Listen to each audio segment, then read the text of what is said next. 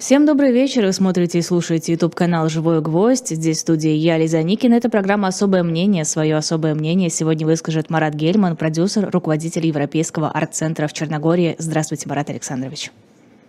Добрый день, можно Марат просто. Э, хорошо, просто Марат. Э, хотелось бы обсудить э, темы не столь радостные, на самом деле, не такие позитивные, как вот у вас сзади фон на стекле, это ведь стекло, да? Ивану Сафронову вынесли приговор 22 года, параллельно в тот же день аннулировали лицензию у новой газеты. Хочется понять, есть ли вообще предел подлости и жестокости властей? Мне кажется, уже нельзя говорить про подлость. Да? То есть подлость — это качество человеческое, а власть сегодня бесчеловечная. Нет, я думаю, что все идет по правильному направлению, то есть в смысле правильному, ну, то есть от опричнины до Сталина, э, то есть настоящие репрессии были не тогда, когда там гнобили оппозицию, а когда начинали э, набить своих. То есть бояться должны все. Да? То есть опричнина, она на том и стояла, что там боярин мог утром э, как бы общаться с царем, а ночью к нему пришли с пёсей головой. То есть, в принципе, конечно, в этом, ну, кроме вот этого удивительного для всех срока за абсурдные обвинения, э, как бы главная тема, как мне кажется, в том, что уже нету чужих и своих, да, и там э, вот эта фраза «своих не бросаем», она как бы неправильная не только потому, что бросают, но еще и потому, что никаких своих больше нет. Власть э, понимает, что сегодня вот эти свои или патриоты, э, сторонники вот этой русской весны или этой э, войны, они э, ей опасны гораздо больше, чем либералы, потому что э, ну, военных успехов нет, то есть как бы э, военная кампания пробуксовывает, и вот эти патриоты, они, значит, каким-то образом, ну давай, ну быстрее, вот. И я думаю, что вот это жестокое, абсолютно немотивированное э, вот этот приговор 22 года, это сигнал вот этим э, особо ретивым своим патриотам, что э, власть будет наказывать в принципе за все. То есть единственное, что можно, это быть лояльным власти. Ни на шаг вперед, э, ни на шаг назад. Вот надо стараться точно-точно совпасть с властью.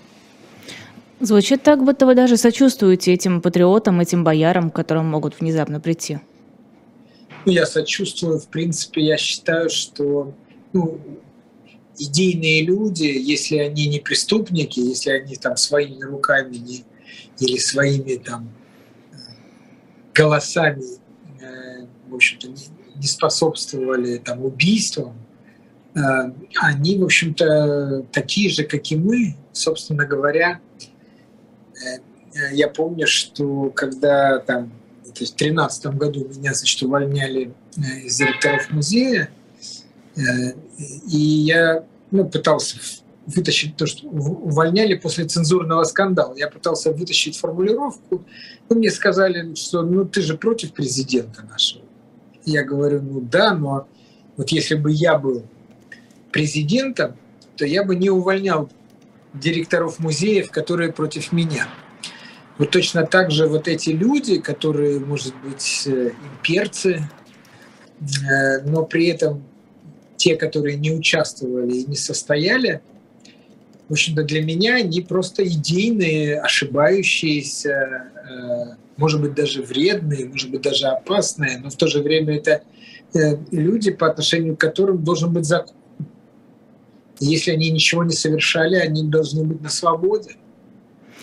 Но вот вы говорите, не помогали своим голосом, своими руками, но разве молчание не помогает? Они молчали, когда увольняли вас, они молчат, когда сажают незаконно людей, когда вводят войска на территорию соседней страны. И это молчание, разве это не меньшая поддержка? Нет, это, конечно, есть две большие разницы. Как бы деятельная поддержка и вот такая косвенная поддержка. То есть косвенная поддержка, ну, это, наверное, возможно там моральное осуждение какое-то, да, там вот у меня есть коллеги, например, большинство моих коллег, несмотря на то, что они против войны, э, молчат. И, безусловно, от того, что в российском художественном сообществе ну, нет сильной солидарности, такой как в мировом культурном сообществе, наверное, это приводит к тому, что да, кого-то действительно там сажают, вот, но э, э, в целом считать этих людей ну, там, преступниками или ответственными э, нельзя. Да? То есть это, ну, потому что косвенно мы можем, э, можно сказать, например, что когда я плачу налоги, я там э, финансирую войну. Да? То есть это меня не делает человеком, ответственным за войну. Я выполняю закон, который стоит, да, иначе, если я не плачу налоги, я попаду в тюрьму. Вот. Так что э, при том, что э, это сейчас очень важный вот этот, ну, эти дефиниции, вообще этот разговор, который мы затеяли, он очень важный, потому что он в первую очередь э, стоит по отношению к нам, ну, с позиции украинского общества. Потому что в первую очередь э, там идет драматичное событие, там убивают людей, там разрушают жилье, там и оттуда идут голоса, что вы виновны. Да? И вот э, поэтому очень важны эти дефиниции, то есть разобраться, кто э, действительно преступник, а кто просто несет ответственность за действия власти. Человек, который голосовал за Путина, он может быть обманутым, он может быть каким угодно, но это не делает его, как мне кажется, э, не делает его преступником. Не преступником, пожалуй, но разве возможно было бы все, что мы видим вокруг, если бы не вот это вот массовое, молчаливое, если не одобрение, то хотя бы не участие? Ну, как бы что, что зачем идет, э, как бы я недавно у себя э, в Фейсбуке ну, размышлял над тем, где первопричина. Вот мы смотрим э, украинское общество и российское общество. И вот там 30 лет назад они вышли и одни, и другие из советского общества. Да?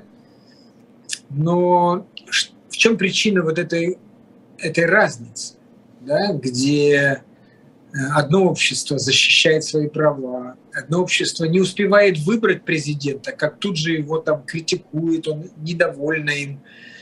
Вот. А в другом, наоборот, такое раболепие, можно сказать, ну, как минимум молчание. Вот. И, ну, вообще интересно порассуждать э, на эту тему. Значит, ну, я для себя э, как бы один из главных, а может быть и главной причиной вот этой разницы – вижу, э, ну, это странно, может быть, звучит, но э, структуру э, формирования доходной части бюджета. В Украине, где нет такого количества энергоресурсов, бюджет формируется за счет налогов граждан и бизнеса. И, соответственно, граждане бизнес, они финансируют государство, и они к этому государству приходят с некими требованиями.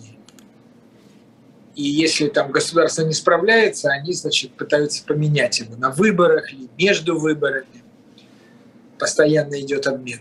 В России бюджет формируется по-другому. То есть власть сидит на трубе, труба приносит деньги, и часть этих денег власть перераспределяет между людьми. То есть получается как бы обратная ситуация. Власть содержит людей. В результате люди к ним воспринимают власть, ну, давайте в мягких формах не будем, ну, как отца – то есть который тебя кормит, да, соответственно, такое э, сыновье почтение – это и есть добродетель такая. То есть они, э, то есть вот я бы так сказал, ну, пытаешься, когда разобраться в корнях, то видишь, э, что ну, все можно объяснить. Но в целом вот эта проблема вины, ответственности людей, которые...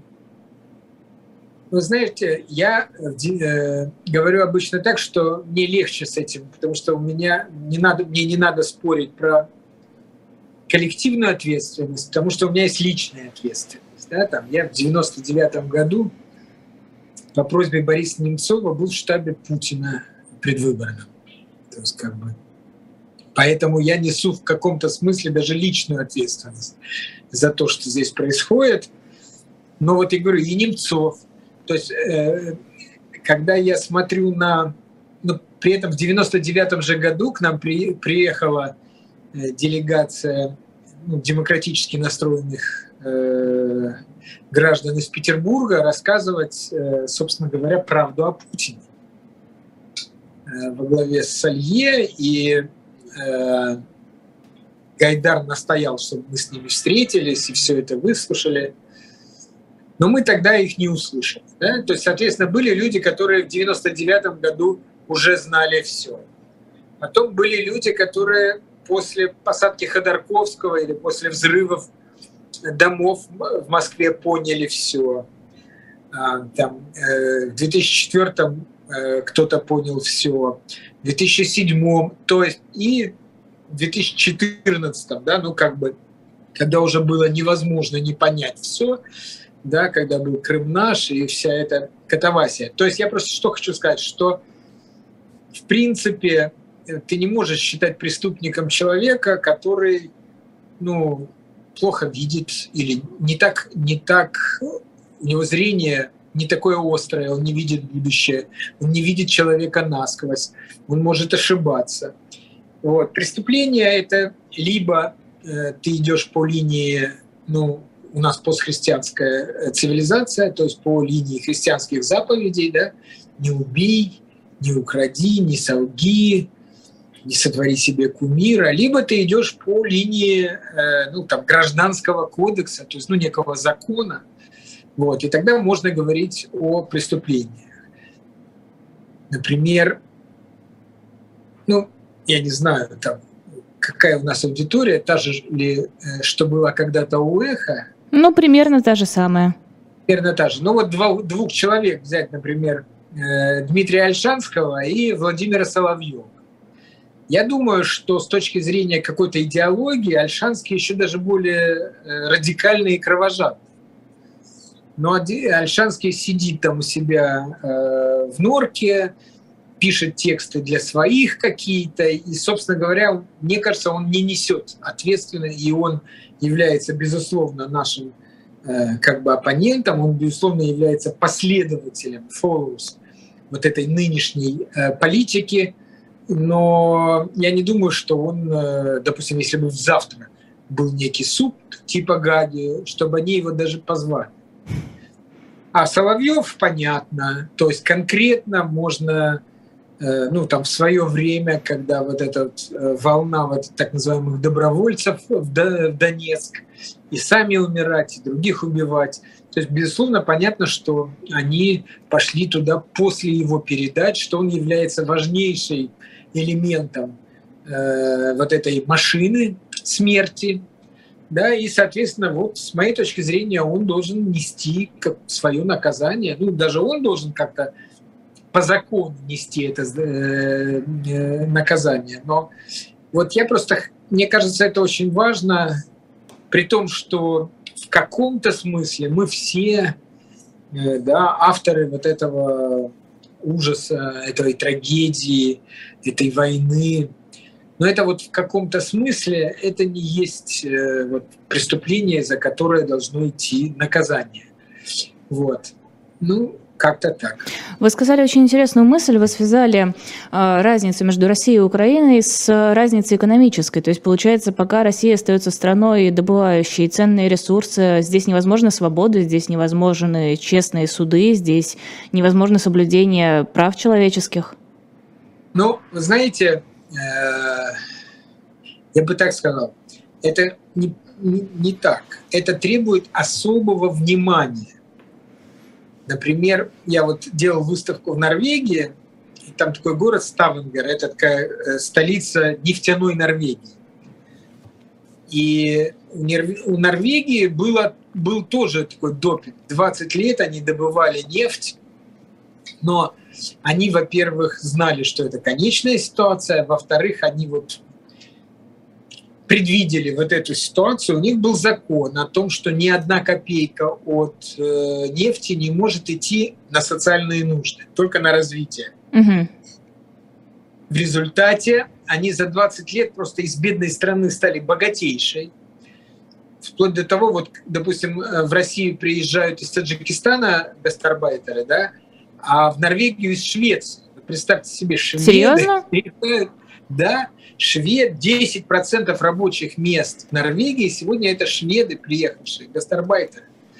Вот, то есть такой уровень жизни они добились, такого уровня жизни. Вот. То есть я просто хочу сказать, что это ситуация, которая требует, ну, то, что называется handle. То есть над этим надо думать, как с этим вот. Но у нас этого не было, да, у нас, значит, на себя вот такое ограничение власти, э, власти не взяли. У нас есть еще какие-то отягчающие обстоятельства, там, например, э, расстояние. Это вот не э, в свое время Ходорковский, э, это его теория. Его теория такая, что когда человек, допустим, ну, теряет работу в нормальной небольшой европейской стране, это не проблема, потому что он может искать другую работу, может быть, даже в другом городе, мобильно перемещаться. Там, э, в среднем для того, чтобы найти работу, надо там 10 интервью провести. а теперь представь себе, человек там где-то живет в Омске, ближайший город 400 километров, он потерял работу, ну, 10 раз ему надо э, летать куда-то. Ну, то есть, как бы это он боится еще и потерять работу, это тоже играет важную роль.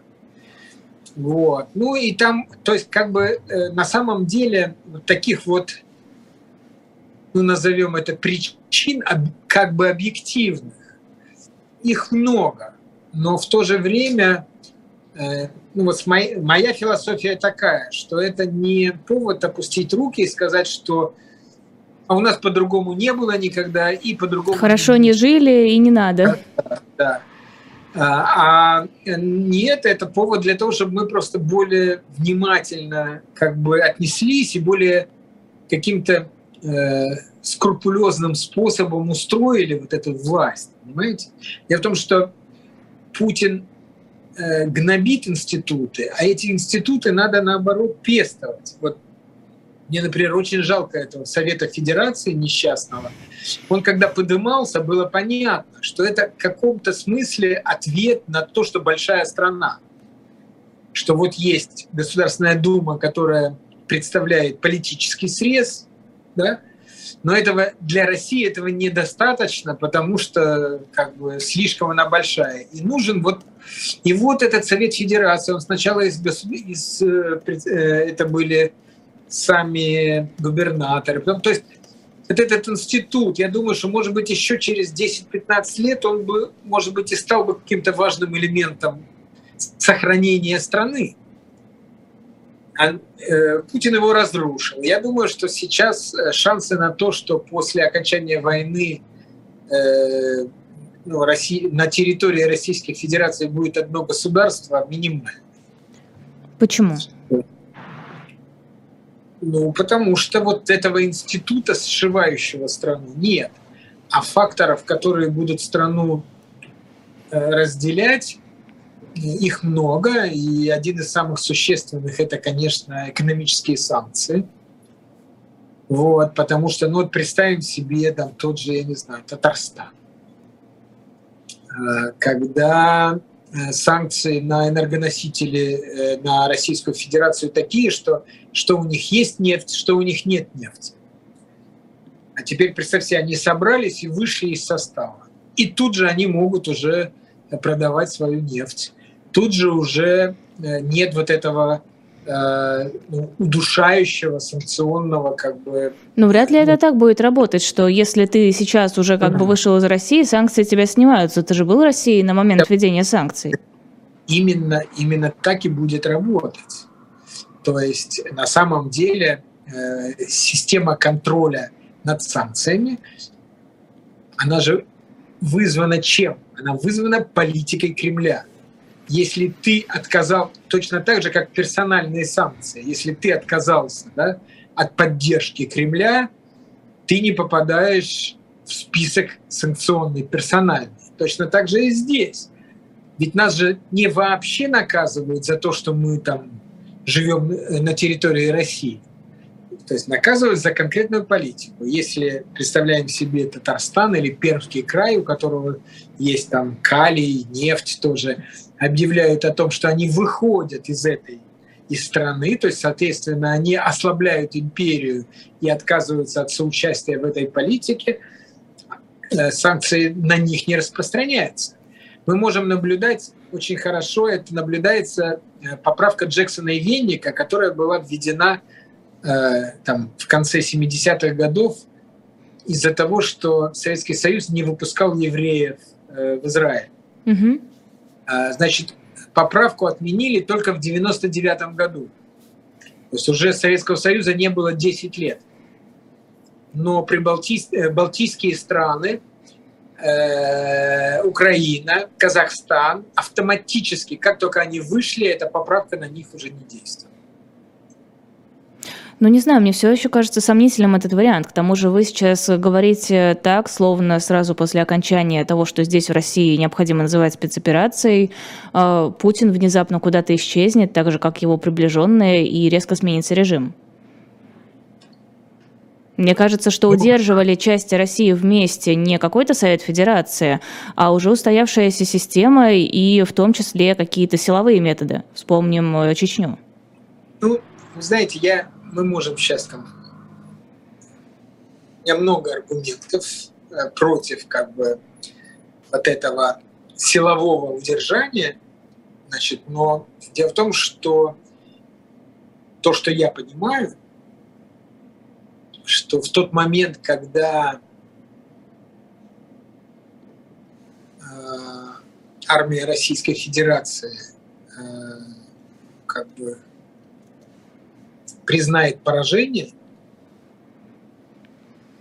армия из инструмента политиков, неважно, Путин это будет или Шмутин, превратится в субъекта. И одной из первых деклараций генералов будет, что генералы в свой народ больше стрелять не будут. То есть здесь очень важный момент, что опираясь на силу, знаете, у Кати Шульман было такое исследование очень интересное. В 20 веке э, как авторитарные режимы превращались в демократические. И там у нее было где-то 130 кейсов, 130 случаев. Из, из этих 130 случаев только в шести это было, вот, к власти пришли демократы, и они сделали реформу. Во всех остальных случаях это чаще всего были результаты ошибок автократов. И в значительной части этих случаев э, одна из ошибок их была – это вера э, в силовой ресурс, в силовые инструменты. В какой-то момент армия говорит, мы воевать с народом не будем.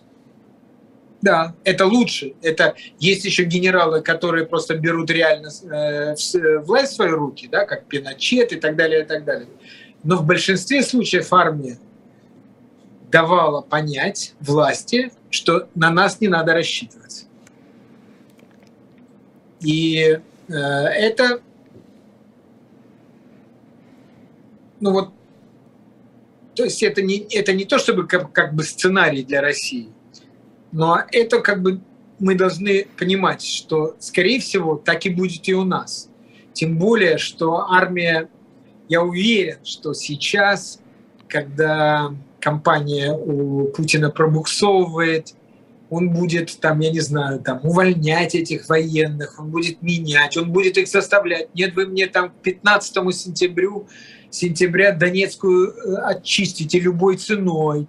Значит, э, значит, будут погибать зря люди. То есть э, я думаю, что к весне вот эта симфония Путина и армии, а это уже не будет симфонией. Мы уже сегодня начинаем, например, различать э, Росгвардию и, и армию. Но мне кажется, что вот мы ее всегда все-таки различали. Но вот в этой, в этой кампании мы только сейчас когда там вот этот, я забыл, как называется этот э, поселок, который арме, армейцы оставили, а разгвардейцы остались. Вот. То есть это было понятно. То есть я имею в виду, что э, конфликт между чеченцами и Росгвардией, между Росгвардией и армией, э, он из-за чего? Из-за того, что компания проваливается, кто-то должен быть назначен виноватым. И в результате, я думаю, что у Путина, конечно, соблазн назначить виноватым армию большой, и он так и сделает. Но как только после этого он захочет э, с помощью силы э, как, какой-то из регионов или какой-то из национальных республик сохранить, э, может оказаться, что э, он зря рассчитывает на силовой ресурс. А как же все эти разговоры о том, что силовые структуры настолько тесно повязаны круговой ответственностью с Путиным, настолько сильно от него зависят, зависит от их благосостояния, в том числе от Путина и от его приближенных, что выйти из-под контроля для них равносильно ну, буквально лишиться всего, да еще и э, получить угрозу там, уголовного преследования, угрозу реальных сроков? Ну, это есть, как бы, как сказать, в этом есть смысл в словах, которые вы э, сказали, но он теряется с каждым днем, потому что раньше действительно принадлежность вот этой э, страте военной или там при, при, быть близким к Путину означало возможность обогащаться. Сегодня больше ты рядом с Путиным обогатиться не можешь. То есть эта ситуация кончилась. Дело в том, что те, кто уже обогатился, у них сейчас задача э, сохранить то, что у них есть. У них, у их детей, у их жен там, и так далее, и так далее. Никто сейчас рядом с Путиным не обогащается. То есть это как бы другая ситуация. То есть сейчас у них удачно отползти, то есть ну, не получив наказание в виде там, случайного э, выбрасывания из окна и так далее, и так далее, это большой успех это большой успех. Безусловно, Путин ну, человек ну, вполне себе хитрый и, то есть, э, ну, в каком-то смысле умный. Э, и он э, пытался создать вот это сословное общество. То есть вот это служивые и военные, да, то есть как бы начальники и военные. Ну, когда-то Э, в России было то, что называется дворянство. Да? Угу. Ты мог, у тебя, тебе давали наделы, ты мог ничего не, не работать, у тебя были крепостные, ты мог там коррумпировали, да, там, условно говоря, губернаторам посылают какую-то дальнюю область, на откуп дают, да, но как только происходит война, ты должен прийти и воевать. То есть вот он, значит, пытался Э, создать вот такое дворянство из, э, из э, вот этой разгвардии, из силовиков, назовем это так. Действительно, сегодня это просто огромное, ну, вместе с женами и так далее, и так далее, это прям большая часть общества. Вот. Но в целом э, все идет, то есть еще раз говорю, что раньше можно было, для них это были Э, сплошные плюсы, сейчас это сплошные минусы. Вот я живу в Черногории. У нас здесь есть такой небольшой город э, Святый Стефан, который в свое время очень любили силовики. И там из-за этого поднялись цены, э, российские, поднимались цены, там были самая дорогая недвижимость и так далее, и так далее. В этом сезоне он пустой. Они не имеют права выехать. Хм. То есть вот Значит, соответственно... Все их э, наделы, все откупы. Да, да, да. Я просто хочу сказать, что все то, что было плюсом, то есть быть ближе к Путину плюсом было. А теперь это минус огромный. Теперь э, стараются быть подальше, ну, как мне кажется. Да?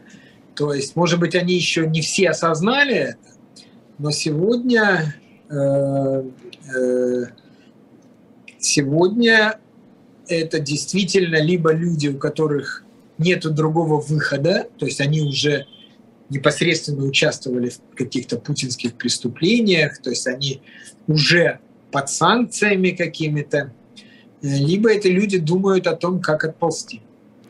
Ну вот мы с вами в самом начале эфира говорили о том, что быть не рядом с Путиным как раз-таки очень опасно. В любой момент за тобой могут прийти. Мы сейчас это наблюдаем даже не только на примере каких-то а, активных людей, я имею в виду политологов, общественных деятелей, журналистов, но и банально. Вот э, Виталия Манского объявили в розыск, против него возбудили уголовное дело. Понятно, понятно, что Виталий Манский человек с активной гражданской позицией, но тем не менее, прежде всего, он человек искусства. И многие другие люди искусства искусства также сейчас подвергаются преследованиям. Отме... Ну, в самом простом случае отменяются спектакли, концерты и так далее. Да, да, все так. Ну, я так скажу, что рано или поздно, вне зависимости от своей позиции, все будет отменяться. То есть вот э, там, условно говоря, Богомолов э, ведет себя предельно лояльно, да, там а Дима Крымов э, ну, говорит то, что думает. Если рассматриваем ну вот, творческие биографии, кому сейчас лучше? Конечно, Крыму. Крымов поставил э, в США. Крымов поставил два спектакля в Прибалтике. Сейчас он едет в Африку. То есть он максимально активно в сложных обстоятельствах работает, получает некий новый опыт, э, становится интернациональной звездой. А Богомолов что? Ну хорошо, там, я не знаю, там, может быть, у них там может за счет этого там расширить свою квартиру он может. То есть как бы, э, но и самое интересное, что все равно на уровне языка Богомолов для путинских все равно чужой. Я имею в виду языка искусства. Здесь же проблема в том, что э, когда вот эти люди, которые ищут врагов Путина, наказывают их, они боролись с оппозицией, они боролись с медиа. Их было много, этих людей, которые боролись. Боролись, получали зарплаты за это, там, лычки свои, погоны. И вот они победили. Нет больше никакой оппозиции, она либо в тюрьме, либо выехала. Нет больше никаких медиа они либо закрыты, либо э, за рубежом. Эти люди для того, чтобы сохранить свои зарплаты, для того, чтобы не ехать воевать в Украину, должны искать себе новых врагов. И вот они пойдут в театр к Богомолову и скажут, а вот что он там позволил себе какую-то вольность, шутку. То есть вы думаете, они поэтому сейчас преследуют деятелей искусства? Они, а им больше некого. Сейчас вот у них как бы э, следующая страта, э, я думаю, это будут адвокаты, то есть люди искусства, люди просвещения, ну там профессура, адвокаты. И потом, то есть на этом закончится список, ну вот э, нас, наш список профессионалов, которые там дорожат своей репутацией, которые открыты миру и так далее, и так далее. И после этого они начнут жрать своих. Э, они будут искать, выискивать. Мы с вами не будем понимать, почему этот человек, который... Да мы сейчас, в общем-то, не понимаем. Мне уже непонятна связь. За что объявляют иностранным агентом? За что возбуждают уголовное дело? Почему на этого возбуждают, а на этого не возбуждают? Как это работает? Ну, видите, их Путин э, научил что надо быть непредсказуемым. Вот они пытаются, они пытаются быть непредсказуемыми. Но в то же время какая-то... Э, вот когда в начале меня сделали инагентом в декабре, люди спрашивали, а почему? А вот Манского уже не спрашивают. Наоборот, о, наконец-то. Скорее тут уже возникает вопрос ко многим людям, а вы почему до сих пор не там? Как так вышло? Вот это время. Дело в том, что они, вот эти люди, которые, как я правильно, как я вам сказал, что они, значит, очень сильно беспокоятся о том, чтобы не потерять работу, не, получ... не потерять свою зарплату, они не могут взять, вот как Навальный составил список 6 тысяч. Вот 6 тысяч э, подельников Путина. Они тоже могли бы легко составить, я не знаю, я думаю, 15 тысяч, э, не больше. Вот этих людей, Э, которые известные против войны и так далее, и так далее. Но тогда у них э, что им делать дальше? Э, значит, ФБК там... Которые Волков, в России считаются они, экстремистскими, запрещенными, да, что еще там по списку, иноагент Волков, вот. кажется. Они теперь с этим списком там встречаются с правительствами, там презентуют его, ну, то есть они агитируют, чтобы те превратили этот список в санкционный. А этим чего? Они всех назначили иностранными агентами. И что этому отделу? Ему что, расформировываться, увольняться? Поэтому они окей. Каждую пятницу 10 человек или сколько там. И, значит, опять же, это такой классный такой медийный фон. Э, каждую неделю новые люди, значит, ты обсуждаешь, ты думаешь. Вот. Так что ну, это хорошая задумка. Я, знаете, я... Одобряете? Я им благодарен. Нет, ну, во-первых, э, я запомнил, у меня 28 декабря, когда меня назначили иноагентом. Праздновать будете?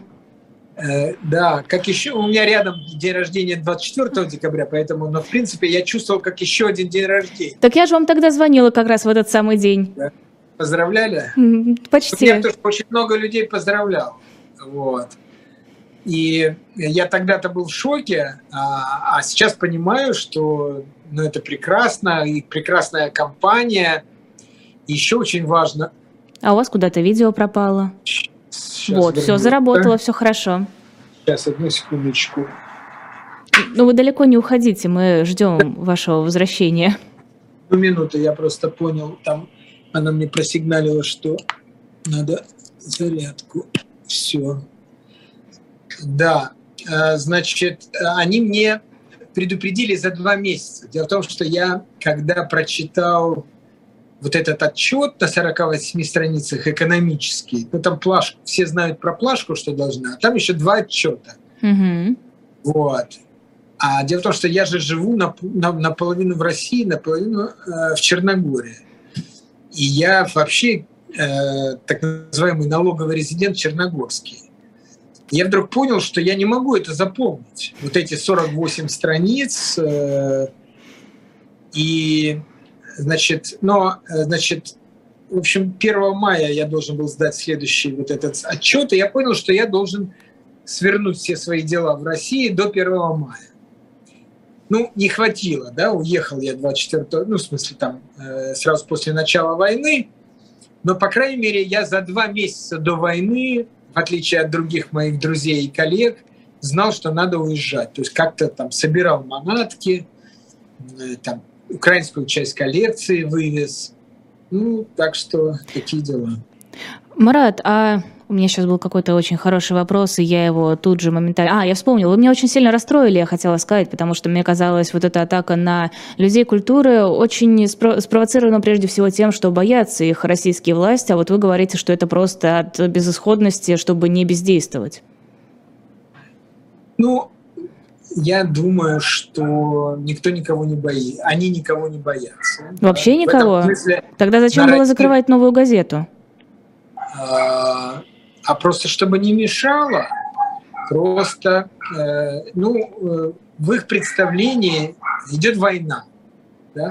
Они сейчас еще и выборы отменят под это дело президента. То есть идет война, военное положение. И это не время для того, чтобы э, в стране были какие-то свободные СМИ. То есть, как бы, ну вот в их философии эхо Москвы можно было терпеть или даже даже демонстрировать миру э, в качестве образца свободы. Но когда началась война, э, то «Эхо Москвы», требуя ну, какой-то объектив, то есть исповедуя объективный разговор, э, ну, работает против своей страны. Это их философия. Нет, они ничего не боятся. Они, конечно, понимают, что культура ну, как, как отрасль, э, это, она, зави, она слишком независима от них, да, то есть, ну, там театра еще можно там лишить там зданий там и так далее, и так далее. А там писатели, например, там уехал Акунин, уехала Сорокин, уехала Улицкая, то есть уехал Шишкин, и все, и они независимы. Где-то там в списке точно были иностранные агенты. Да, да. А, значит, я просто что хочу сказать, mm-hmm. что они еще не знают, что испугать невозможно. Значит, следующий этап у них будет искать других писателей. Это очень интересно. Дело в том, что они в 2014 году пытались. Если, я не знаю, помните вы или нет, но после вот этой аннексии Крыма было такое интересное собрание культурное, но так как они не могли собрать известных писателей, они собрали там родственников умерших. Там какие-то правнуки Лермонтова были. То есть они нашли каких-то Нет, я такого не помню. Да-да-да, это было прекрасно. Там вот, значит, а это внучатая племянница Достоевского. А вот родственники Тургенева. А вот, и вот они как бы приветствовали вот это возвращение Крыма. Потому что реальные э, писатели, которые бы приветствовали, найти, найти не могли. Вот вы говорите не бояться. Значит ли это, что мы с вами, что искусство, что журналистика, что политика в правильном понимании этого слова бессильны в нынешней ситуации против режима действующего?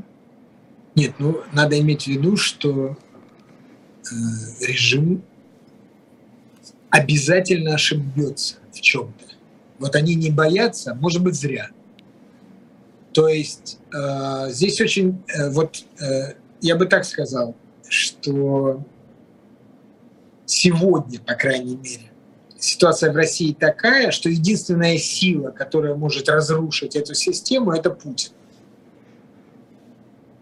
То есть вот он уже, собственно говоря, система была очень крепкая. До начала войны, например, меня спрашивали, я говорил, что не знаю, я не доживу вот, э, до конца этой системы. Знаю, что она в конце концов кончится, но я не доживу. Э, начав агрессию, он сделал ошибку. И дальше он будет делать ошибку. И, возможно, не боясь людей искусства, он совершает очень серьезную ошибку. Просто у них же фокус на, э, когда они смотрят на искусство, они смотрят так называемый на топ. А, Алла Пугачева, Гребенщиков, там, Олег Кулик. Макаревич.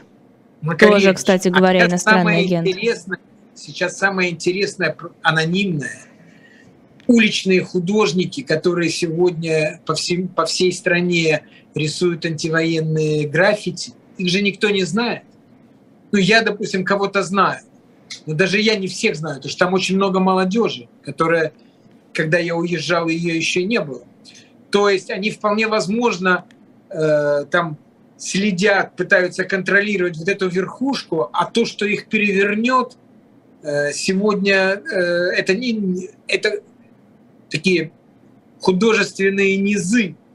То есть это люди, которые еще, ну вот как Пусирает в свое время выстрелили, да, ведь никто, ну там кроме там, ну, может быть, Надю Толокно по группе «Война» кто-то знал, а всех mm-hmm. остальных девочек никто не знал.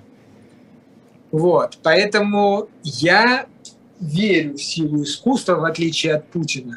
У меня это мой, один из моих лозунгов. И вполне возможно, что не боясь журналистов, не боясь искусства, власть ошибается, и эта ошибка может стать ну, одной из, из, из тех ошибок, которые приведут э, к концу. Вот вы рассказали про этих родственников писателей, которые выступали в поддержку действий Кремля. Э, еще одна смешная новость в дополнение к вашей. Мне кажется, что это тоже интересно. С образовательного портала Минпросвещения убрали методические материалы для будущих патриотических разгов... уроков разговора о важном. Это вот то, где должны были школьникам рассказывать о том, что такое спецоперация, о героях России, которые на этой спецоперации э, совершали великие подвиги, там 26 мин, все дела. Мы разбирали это подробно, кстати, в утреннем развороте, дорогие наши зрители и слушатели, можете а, посмотреть. Мы это с Лизой Лазерсон очень прям подробно обсуждали. Как думаете, почему убрали? Потому что поняли, что над ними все смеются, цитируют это а, в постах во всех запрещенных соцсетях и глумятся всячески, или по какой-то другой причине? Нет, безусловно. Э, дело в том, что вот эти полезные как бы полезные умники еще во власти есть. И они периодически там приходят с какими-то папочками и говорят, вот посмотрите, давайте это исправим. Ну, наверняка там какой-то идиотизм э, среди этого был, который скорее вреден э, для вот этой агитации, чем полезен. Знаете, вот мне 62 года, я помню еще вот эти по понедельникам, политинформация это называлось у нас. То есть это было в старших классах школы, в младших не было, как сейчас. Это было 8, 9, 10 класс школы и э, в университете. Раз в неделю политинформация, кто-то из нас готовил, остальные слушали и так далее, и так далее. Так вот, я-то помню, что это могло вызвать только рвотный рефлекс. Да, просто в лучшем случае это был рефлекс на политику вообще, на вот эту информацию вообще. Но э, для кого-то это был рвотный рефлекс на советскую власть. Вот, поэтому э, вот я думаю, что вот этот раж исполнителей, э, он, конечно, сейчас велик, и, наверное, там есть какие-то люди, которые пытаются исправить, пытаются бороться с глупостью в Кремле. Ой, это у них... Так же, как э, борцы с коррупцией, да, там, они, они ведь борются с воровством в Кремле. Да, я помню, что, не помню кто, кто-то из э, людей, как бы ну, оппонирующих Навальному, но внутри, изнутри оппозиции говорили, что если бы, не дай бог, ФБК победила бы коррупцию, то армия э, Путина была бы более мощной. Потому что армия – это отражение общества, и армия была больна коррупцией так же, как общество, и сегодняшнее поражение армии в Украине – это результат э, в том числе коррупции. Спасибо коррупции за это. А, но странная какая-то получается ситуация, мне кажется. А, вроде как пытаются патриотически воспитывать молодежь, вроде как это должно хорошо ложиться в линию власти, а все равно не получается. Почему даже на это у них не хватает ресурсов и понимания, как это нужно делать? Наверняка же есть какой-то способ объяснить молодежи правильно и доходчиво, что вот смотрите, это плохие а, украинские националисты, это хорошие русские солдаты, верьте в Кремль, в Единую Россию Владимира Путина, и будет вам счастье. Ну вот я не уверен, что существует такой способ. Знаете, дело в том, что ну вот я у меня э, старшему из младших сыновей 8 лет. Он с такой быстротой получает ту информацию, которую ему нужно, но это просто удивительно. Поэтому я, например, не, не понимаю, вот честно, я, я когда встречаю человека, который вообще случайным образом забредает, и он искренне сочувствует вот этой войне, я удивляюсь, потому что я вот, например, не понимаю. Соответственно, мне кажется, что это какой-то ну, это ресентимент, это э, результат каких-то болезней, психических расстройств. Это ж я боюсь представить. Во-первых, все-таки если из этого количества людей убрать тех, которые боятся говорить то, что думают, то, я думаю, окажется не так много этих людей. Вот, вы знаете, э, я э, люблю иногда читать вот этих ну, таких идейных, э, идейных, ну, в смысле, последователей вот этого русского мира. Какой мазохизм. Да, нет, нет, наоборот, потому что они бьют в набат. Захар Прилепин говорит, это же невероятно. Всего три писателя. Я, Юноморец и кто-то там еще, я уже не помню. Э, за э, это самое, э, за спецоперацию. Все остальные против. Как-то. Или там подсчет какой-то. То есть, как бы, посмотри, директора театра, все молчат. За 8 лет, он пишет, не поставили ни одного спектакля про Донбасс. А ведь это же как бы... Где вы были 8 лет? Да, то есть их приятно читать, или там Стрелков, который э, просто объясняет, почему не может Путин выиграть эту войну. Вот. То есть я просто хочу сказать, что э, есть действительно есть опыт э, вермахта, э, когда они э, их агитационная машина запудрила людям мозги, и э, эти люди, начиная с детского возраста, э, да, там Гитлер, там фашизм и так далее, и так далее, величие нации. Но это было все-таки, во-первых, это было другое время. Не было интернета, не было открытой информации тогда.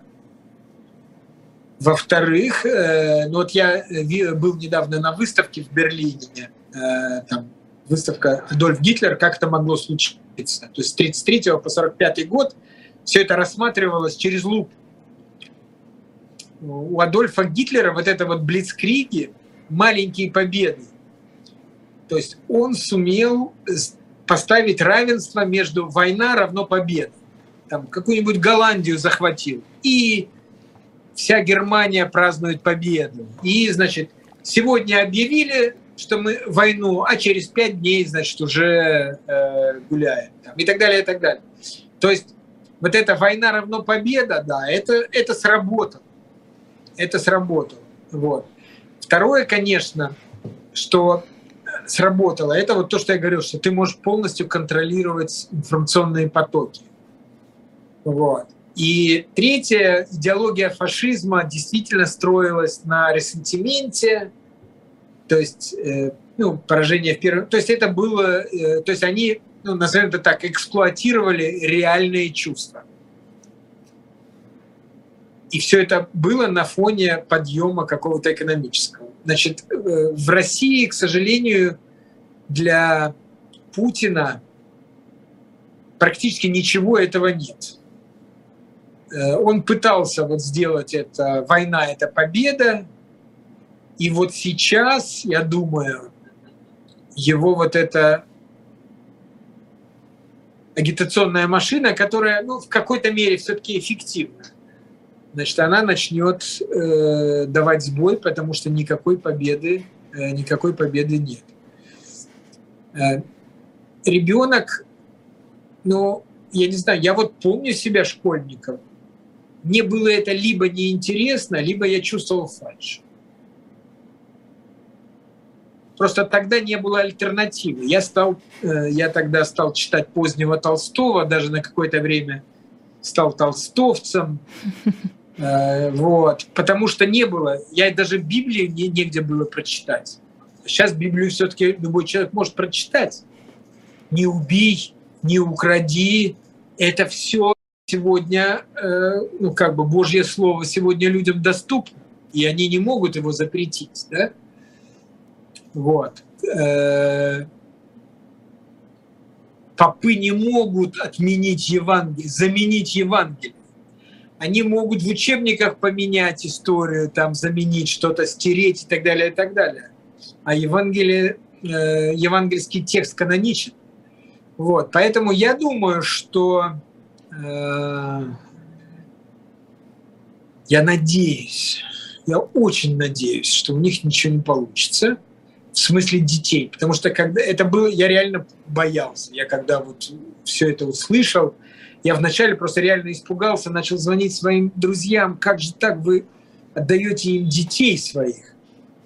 Потому что у меня есть много друзей, которые ушли сейчас в так называемую там внутреннюю эмиграцию, mm-hmm. ну, типа, закрылись и все. А детей же вы отдаете. И вот они мне говорят, Марат, ты вспомни, вот у нас были эти политинформации, ну, действительно было ровно наоборот, знаете, то есть как бы э, эффект был абсолютно обратный. Ну, в большинстве, наверное, кого-то они смогут сагитировать. Ну, как бы жалко людей. С этой надеждой на лучшее пора нам уже, к сожалению, завершать наш эфир. Это был Марат Гельман в эфире YouTube-канала «Живой гвоздь». Это была программа, была программа «Особое мнение». Провела ее я, Лиза Аникина. Спасибо огромное всем. Не забывайте подписываться и ставить лайки. Марат, спасибо большое за этот разговор. Лиза, счастливо. Всего доброго.